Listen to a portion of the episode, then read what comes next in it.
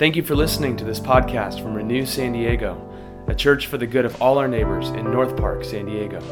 If you're ever in the area on Sunday mornings, we'd love to welcome you. More information at renew san diego dot org. Share with a friend. See you soon.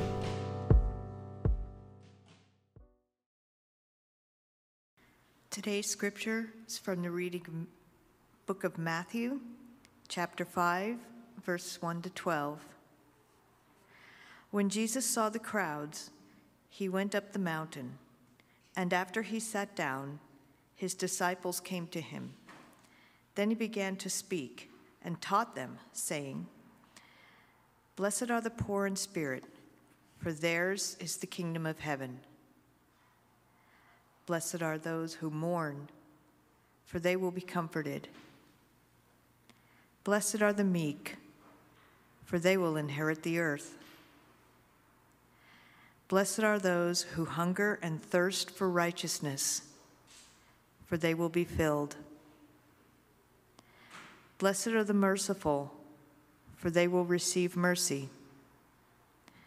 Blessed are the pure in heart, for they will see God. Blessed are the peacemakers, for they will be called children of God. Blessed are those who are persecuted for righteousness' sake, for theirs is the kingdom of heaven. Blessed are you when people revile you and re- persecute you and utter all kinds of evil against you falsely on my account. Rejoice and be glad, for your reward is great in heaven. For in the same way they persecuted the prophets who were before you." This is the word of the Lord. Please take a moment for silent reflection.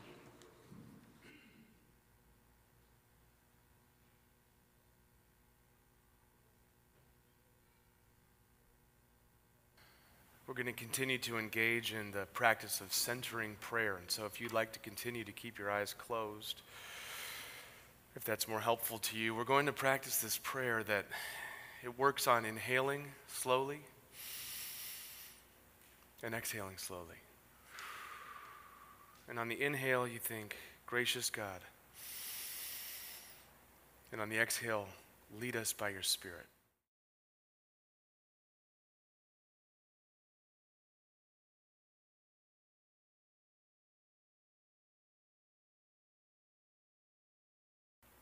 Let us pray. Gracious God, lead us by your Spirit. You are the one who is closer to us than the air we breathe. When we woke up this morning, long before we started thinking about you, you were already thinking about us. And so we pray now as we come into this moment with hope and joy and energy and passion and fear and anger and tiredness and exhaustion and anxiety. As we come into this moment, a beautiful mess, created in your image and likeness, and broken and fractured and fragmented. You see all of it, and you see all of us. You move toward us in sacrificial, self-giving love. And so now we pray that your Spirit would lead us by your grace. Teach us in a way that our lives would be transformed, and send us out to be your very agents of renewal wherever we go. Pray these things for our good and for your glory. In the name of the Father, the Son, and the Holy Spirit. Amen. Earlier this month, you may have noticed the Blue Angels, the Navy demonstration flight team, was in town, and I'm always enthralled by the Blue Angels. I've probably seen them more than fifty times in my life in several cities. And I'm just enamored by the the purity of the craft of these pilots and their teams, who all work together toward one focus: being the best in the world at what they do. It's phenomenal. And Florence had a family member a long generation ago who was on track to become a Blue Angel, who was on the pathway to be the one Marine pilot in the Blue Angels. And what we, what I learned through his stories were that those pilots not only have to be at peak physical condition, because they don't use what's called a G-suit, which is a basically an inflatable strong air bladder that pressurizes when you're undergoing sharp turns at eight times the level of gravity that we normally sustain, because it keeps all the blood in your brain so you don't pass out. They don't use that. They just use core conditioning. Can you imagine? So you have to be physically fit, but you have to be mentally clear. And as her uncle was going through the program, a family member passed away, and it immediately disqualified him from moving forward. Nothing had happened to him physically, but because he lost a family member, they said, when your wingtip is eighteen inches from the plane next to you, and you're going four hundred miles per hour through wind, you can only be thinking about one thing: flying that plane with your team. You can't be scattered thinking, can't be anywhere else. You have to be right here, right now. You have to be single-minded. You have to have absolute focus, because it's life or death. Now, I marvel at that, but I also kind of laugh, because it's the opposite of the way that most of us live our lives. We are living four hundred miles per hour, eighteen inches away from each other, and we're bumping into each other all the time. Cluttered thinking. And part of the cluttered thinking is just from all of the choices that rain down on us all the time. I remember going to South Sudan to visit the hospital that our church in San Francisco had helped build. And when I wasn't in the operating room or at the orphanage or teaching children in the class like I shared last week, I would just find something to do. See a need, fill a need. And I was helping to paint this room. And it was so easy. You just, what color do you want it? Do you want it to be red or white? That's it. At that time, we were doing a remodel on our home, and I came home and I said, well, I'd like the walls to be white. What kind of white? You want it to be smoke white, green white, green white blue, blue white green? Do you want it to be green? Want it to be white with a shade of a hint of, you know, you got it. You want it sunset white? You want sunrise white? You want mid-noon white? You want mid-noon in Kansas white? You know, so many options. And you're like, I don't even want to paint my house anymore. Just forget about it. Keep it whatever color it comes in. Um, it's too much. One uh, article in The Economist, and mind you, this was over ten years ago, so fast forward and multiply times ten.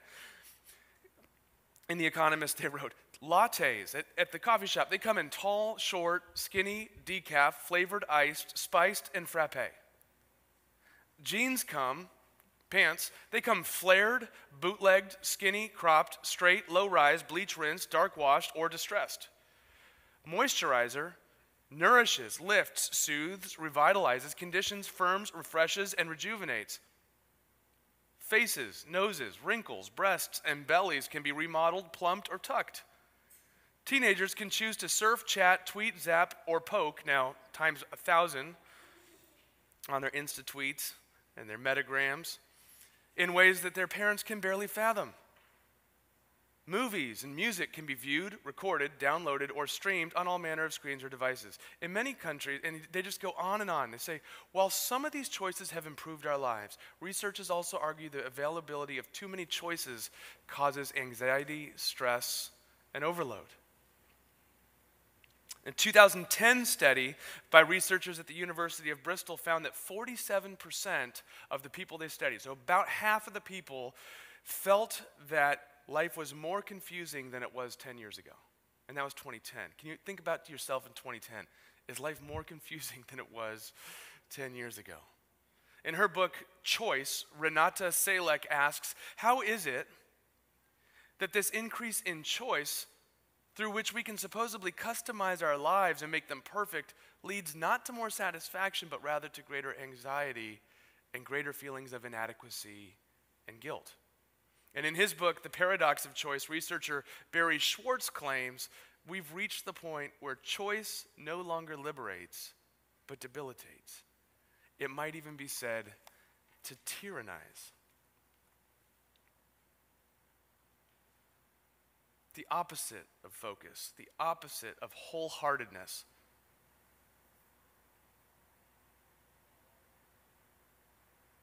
And that's just the choices we have from without.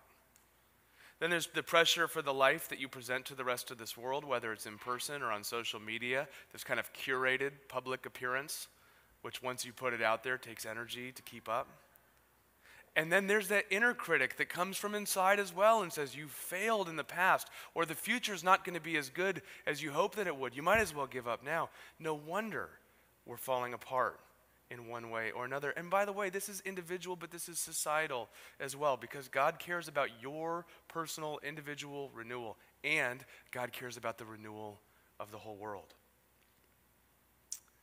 So when Jesus says, blessed are the pure in heart, which is the beatitude we're looking at today, blessed are the pure in heart, for they will see God, he's talking about the thing we all need and the thing that comes naturally to almost none of us. Now, we need to unlock this real quick, because it, there are some loaded terms here. Pure in heart. Oftentimes in religious context, the word purity is almost always equated with sexuality. You need to be sexually pure. Um, and then heart has to do with emotions. And so what it means, you know, you could misread this by saying Jesus really cares that we are all like sexually pure in the way that we feel about things in the world. Of course God cares about your sexuality. God made your sexuality. God loves that about you. So of course God cares about that, but that's not merely what this is talking about. It's talking about a whole lot more. It's talking about wholehearted living. That word pure is to be about one thing, to be integrated. My buddy Chuck DeGroat, who lives in Michigan, um, I just got to visit him last Monday, and he wrote a book called Wholeheartedness, in which he says, the opposite of exhaustion is not rest. I mean, it could include rest, but the opposite of exhaustion is wholeheartedness. To be all about one thing. Now, that one thing needs to be noble enough, powerful enough, strong enough, true enough to sustain your life, but to, to be integrated. Think about what's the opposite of to be integrated? To be disintegrated, to disintegrate.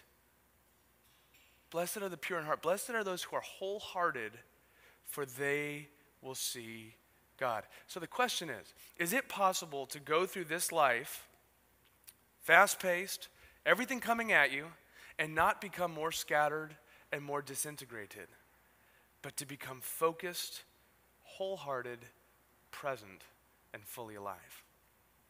And Jesus would say, yes. So let's consider what it looks like on the path of purity. We're going to use this word purity, but you're going to have to overwrite some files in your hard drive here. Here, whole, the, the word that he's using is talking about being wholehearted. The path of purity, the point of purity, and the picture of purity. First, how do you do it? The path of purity. And this is, this is critical. It's not, this is not a conditional statement where God says, if you are pure of heart, then you will see God. Just like last week's beatitude, blessed are the merciful, for they will be shown mercy, receive mercy. It's not conditional, it's correlative. So what I mean by that is, let's take last week. It's not only if you're merciful to others, then God can be merciful to you. God is not beholden to any other conditions. God can be merciful to you if God wants to. And guess what? God wants to. So blessed are the merciful, because you will actually experience the mercy of God. Or another way to say it, and this is when I was trying to show you with the binoculars and looking through it the right way, when you realize how much grace and mercy God has toward you, then you have a never-ending well of mercy resources to give to other people. You see that? In the same way, blessed are the pure of heart, for they will see God, but it works the other way just as well, and maybe even better. As you see how God can put you together, as you see how God can restore this world, as you see how God is moving toward you, then you can become pure in heart and wholehearted even more. The path of purity is that it has to be received from God. God has to break through. We see this starkly in one of the classic texts, in one of kind of the all-stars of all time prophets of the Old Testament, named Isaiah. Isaiah, the, the role of the prophet was to speak the word of God to the people of God. I mean, what a high and lofty calling. And this comes from Isaiah chapter six, where he recounts his calling into that vocation. I'll read it for you, then we'll break it down. In the year that King Uzziah died, I saw the Lord sitting on a throne, high and lofty, and the hem of his robe filled the temple. Now, a lot of this is prophetic, symbolic language, so hold on to it. Don't pick it, don't pick it apart yet. Get the big picture. Seraphs, angels, were in attendance above him. Each had six wings. With two they covered their faces, with two they covered their feet, and with two they flew. And one called to another and said, Holy, holy, holy is the Lord of hosts. The whole earth is full of his glory.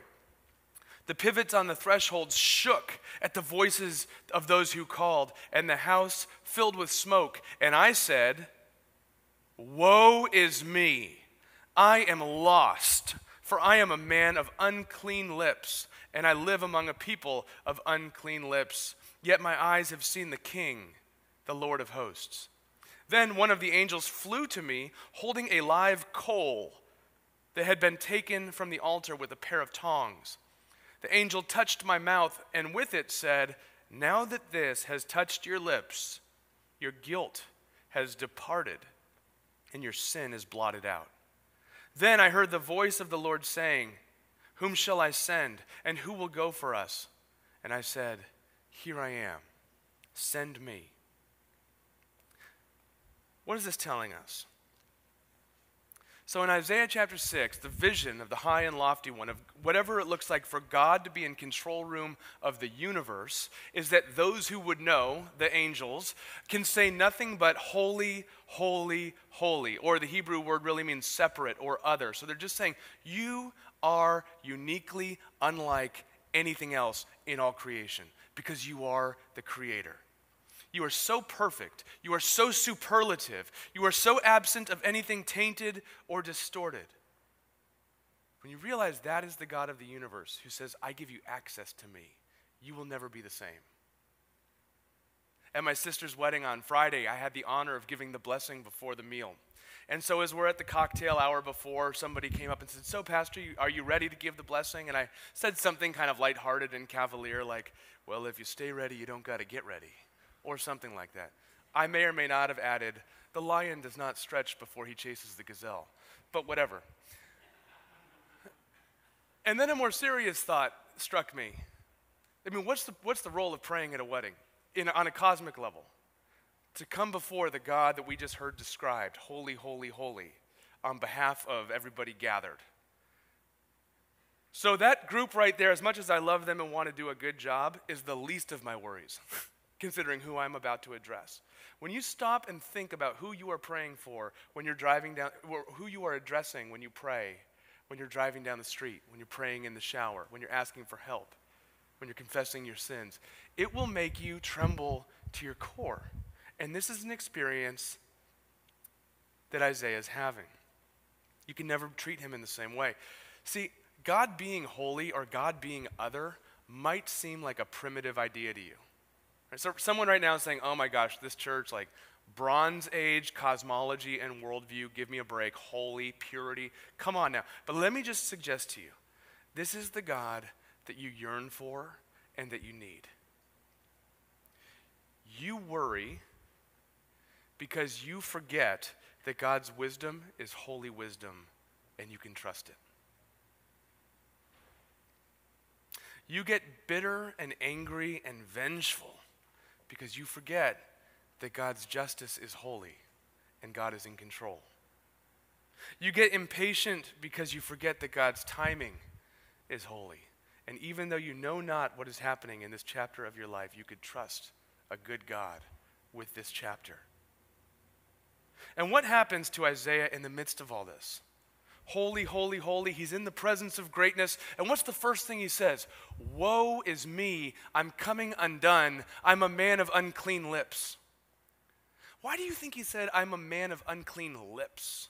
Not a man of unclean eyes because of the things I've seen, or ears because of the things I've heard, or hands because of the things I've done. I'm a man of unclean lips. Think about it. Isaiah is a prophet. His job is to, he is a public speaker. He's a communicator. He's a preacher.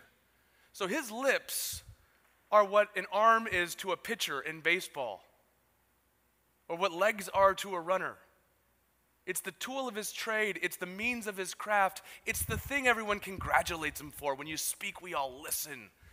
You have magic lips when you speak. You're so great at it. And he's saying, the best part about me, the thing I'm most proud of, the thing everybody gives me an attaboy for, that is unclean compared to the holiness of God. There's nothing comparable. It's his pride and joy. He's coming apart at the seams because he realizes his pride and joy are even in need of healing and cleansing. Even good things. Whatever it is you're looking to to be the glue that holds you together, you have to see its inadequacy at some point. I mean, think of what is the glue that holds you together? What's the thing that tells you you will be okay? Is it your intelligence? Your attractiveness? Your career? Pleasing your parents? Your kids? Your desire for kids? Your desire to have other kids? Your savvy? Your bank account? What is it? These are all good things. But they make a poor savior. They're not a strong enough glue to hold your life together. But a vision of God's purity will do that. It right sizes things. But why at that moment then? Okay, fine. So let's say you have this moment of truth. And it's usually not a one-time thing. It's like a one-time thing. Oh my gosh, I realized the things that I've been holding on to to put my life together are not adequate to do it. And then you like wake up the next morning and you completely forget about that. You keep pursuing the same things ruthlessly and heartlessly or wholeheartedly or however you do it, and it exhausts you. So it's this like conversion experience, but it's a reconversion experience every day. But why, even if you're loosening your grip on these things, why then should you turn to God, to entrust your life to God? Why? And here's the reason. Because what does God do to Isaiah when Isaiah says, woe is me, I'm coming undone, I'm a man of unclean lips? The first thing God does is send an angel. Angel, the word, the word in the Bible is messenger. Angel always does the work of God, unless it's Lucifer, but that's another story. Angel, what, so just, this is basically, and God, what does God do? Moves straight toward the part of Isaiah that feels the most unclean and heals it. You say, I do not belong in this room. I do not belong on this team. And God says, that's okay. I will make it so you belong. I am unclean. If you know the things I've said, says Isaiah, God says, don't worry. I will move toward the pain point, the brokenness of your life. And that coal, it says, came from the altar. The altar was the place of sacrifice in their system. And so ironically and beautifully, from the place of sacrifice comes not condemnation but mercy. And Isaiah could only see dimly what we can say now on this side of Jesus' life, death, and resurrection, that instead of condemnation from the place of sacrifice, we get mercy. This is why you can trust him.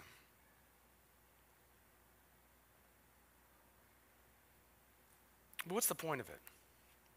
And like I said, the point is to become wholehearted, to become integrated. Isaiah becomes a person who is unmixed, which is what this whole text gets at. He experiences the ultimate and ultimately transforms him. You know, a near-death experience will do that to you. When I was thirteen, so I grew up in Ocean Beach. Ocean Beach is where Highway eight just dead ends into the ocean, and then you have to turn left and you end up at my house like a minute later. Well, when I was thirteen, I was having a bike race with my buddy Anthony. And it's just whoever gets from the Mission Valley Y M C A back to my home first wins. And I knew the fastest way to get back to my home was to cross the end of the freeway. So I did. Well, no, I didn't actually cross the freeway because I got hit by a truck on the way through. Because I'd been timing out cars before on side streets, and I knew how fast they went, and I knew I had plenty of time. I had never timed out a Toyota Tacoma pickup truck or whatever was the predecessor, the T one thousand, T one hundred, whatever.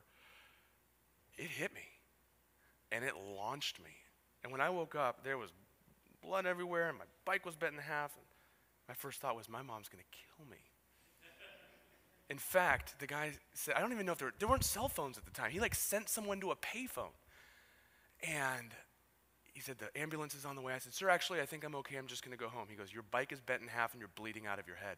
I said, well, I'll be fine. I'll just wait for them. You go ahead and keep going. He goes, I can't leave. That's called a hit and run. I said, well, then I'm leaving. He goes, well, I can't make you stay. So I carried my bike home and got in bed. Long story short, I lived. Spoiler. And, but something happened in my thirteen-year-old mind and heart that day that said, no one gets hit by a car on the freeway and walks away from it. Who does that? I should have died today. So every day from here forward is a gift. And I still go back to that when I have big decisions or I'm feeling bad about something. Or, hey, it's a gift that I'm even here right now asking these questions or going through this difficulty. It's all a gift. It changes your life when you come close to something ultimate. Isaiah is having that moment where he's in the presence of God and it changes everything else. And immediately,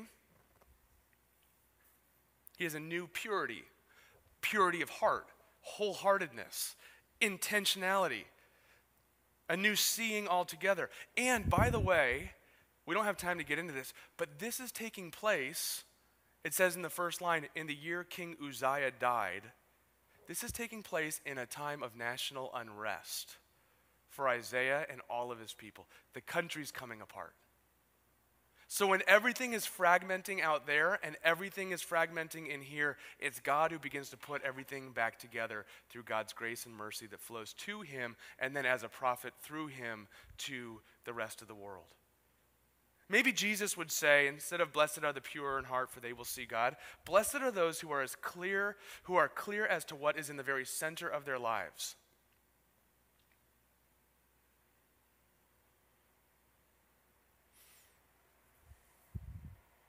Yeah, that's one of the things we do every Sunday. We realign, we bring each other back to the true story of this world. I say this every now and then because I need to be reminded, you need to be reminded. Sunday morning worship is not leave the real world out there, leave all your cares and concerns out there and come in here and we're going to do something different that's not the real world so that you can go back out into the real world. I mean, it might feel like that sometime, but at the core what it's doing is leaving the world that is a shadow world. I mean, it's real, it has substance, but it's like opaque. And coming into the real world right here, the real story of who you are, beloved, the real story of your condition, hungry, thirsty, the real story of what can feed you and nourish you, God's grace, so that you can be blessed and sent back out into the real world to carry your burdens, to walk with others, to be an agent of grace wherever you go. That's what we do every Sunday, whether you know it or not. Isaiah starts with holy, holy, holy. It starts with praise, right? That's what we do in the call to worship. And as and then as Isaiah moves toward, woe is me, I'm coming undone. That's what we do at confession. We confess our brokenness. God immediately answers that call with a gracious, I will, I will heal you. That's what we hear in the words of, of encouragement. You are forgiven. Thanks be to God. We receive instruction through God's word. We're nourished at God's table. And then just like Isaiah, at the end of the service, it leaves us with, here I am, send me. Let's go forth to serve the world as those who love our Lord and Savior, Jesus Christ. That's what's happening every Sunday, whether you realize it or not. We're entering into that greater story. So simply there, I just ask you, please continue to come. Bring your friends as we are entering into this bigger story. And some of you right now are going through life muddied or flooded or with an unclear lens, and you don't know what's in front of you, and you're frantic and you're scattered. You know how I know? Because that's the temptation for me to go through my life that way. And it's even worse when you're a pastor, because we spiritualize everything. I'm just busy. I'm just, you know, doing the Lord's work or whatever people say these days. I mean, yesterday, or Friday, I went into a cafe. I had no time, but I had a lot to do. So I'm going into this cafe to do some work on this sermon on being wholehearted as a scattered person. And I'm walking through a parking lot, and a guy thought I had parked in the parking lot, and you're not supposed to, and I didn't, but he told me in whatever words he used. I said, hey, you know, I didn't park in the parking lot. But then I, there's a part of me that had to show him how wrong he was to even talk to me about something, you know. And I'm and I'm walking away. I think I was on the phone with Florence while doing all that. No one knows you better than your best friend and your spouse, I hope. And I just realized, like, this is not our, like, this wholehearted stuff, integrated, all in one place. It's not our mother tongue. It's not our natural language. It's not our default operating system.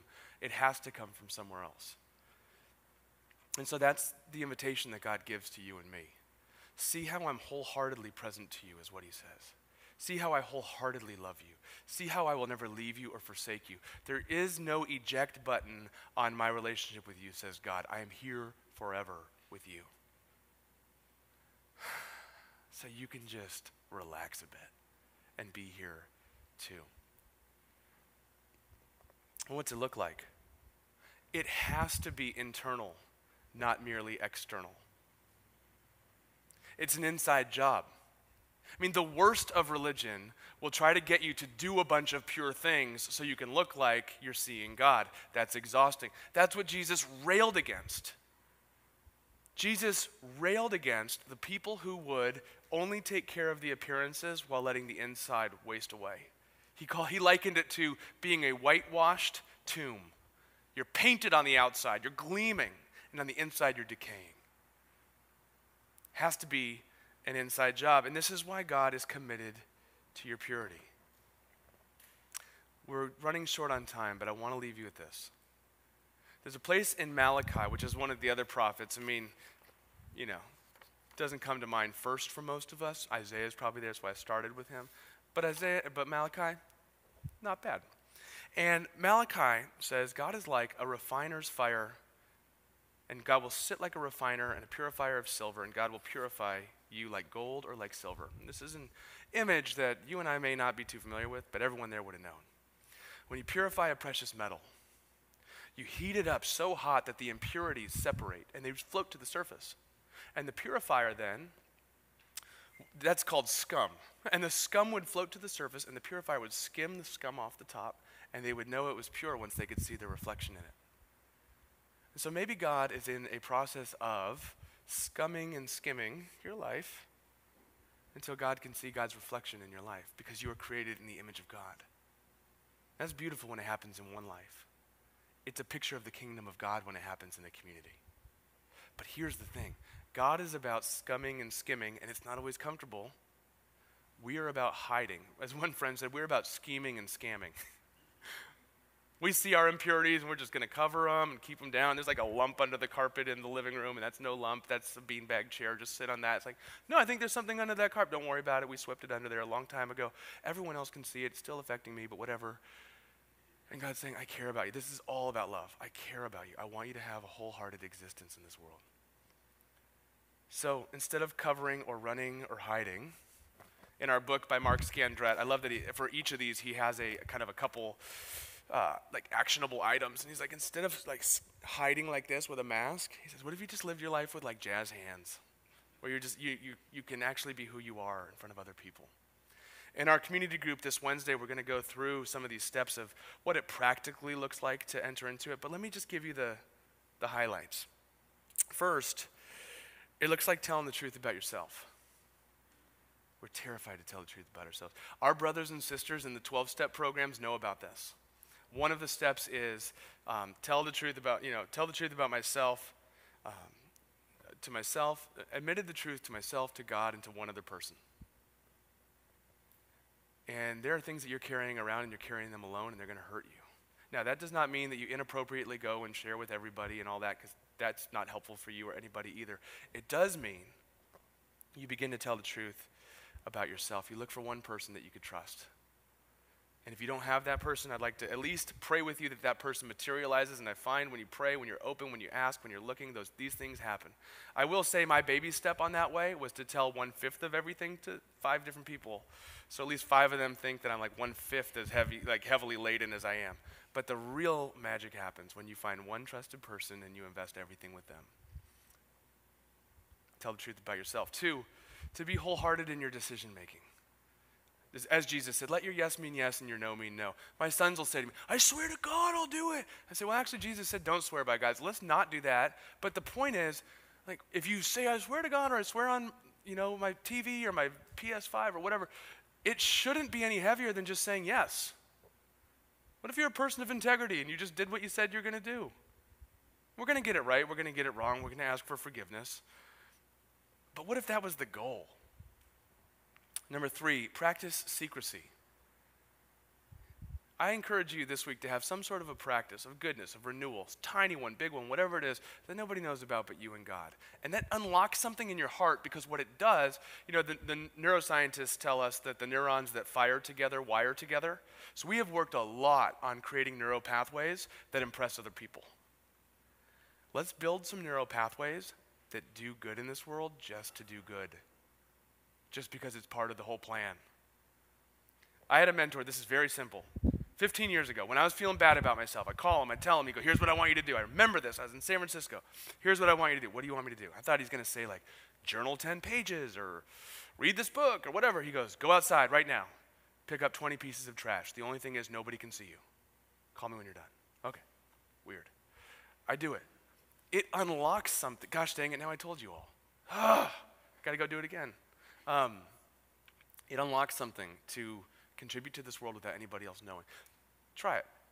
Do some good, give some money in secrecy to somebody who needs it. Um, do a good deed for a neighbor without them even knowing. Simply for the, for the purity, for the integrity, for the wholeheartedness of the action. It realigns your motives. And then fourth, allow God to see the whole you. And why I end with that, I have to, I can't tell you that to you first, because if I say that first, allow God to see the entirety of who you are, you'll say, oh, no, no, which God are we talking about? Because if this is a God that was like fill in the blank for your experience, if this was a God who was like an absentee father who really never cared much for me, or this is a God who was like an overbearing boss who just pointed out the things I did wrong, or this is a God, you will never, and you should never, expose your whole life to a God like that. But when you can see that this is the character of God, to move toward your uncleanness, the woe is me, the unclean lips, with grace, then you realize that's the healthiest relationship you could ever have. And so you can actually be wholehearted and fully present and fully known. And so instead of hiding from God and from this world, you could be fully known. That's the invitation for us today. And to the degree you see all that, to the degree we see all that, we move toward, here I am, send me, as an agent of that kind of wholeness and wholeheartedness in this world. So Renew Church, may we drop our masks. May we step into the light. May we choose goodness and walk in the way of right motive. Let's pray together. Gracious God, we pray now that you meet us in this place, heal us. Convince us of your great love for us and send us out to be agents of your renewal wherever we go. We pray these things in your name. Amen.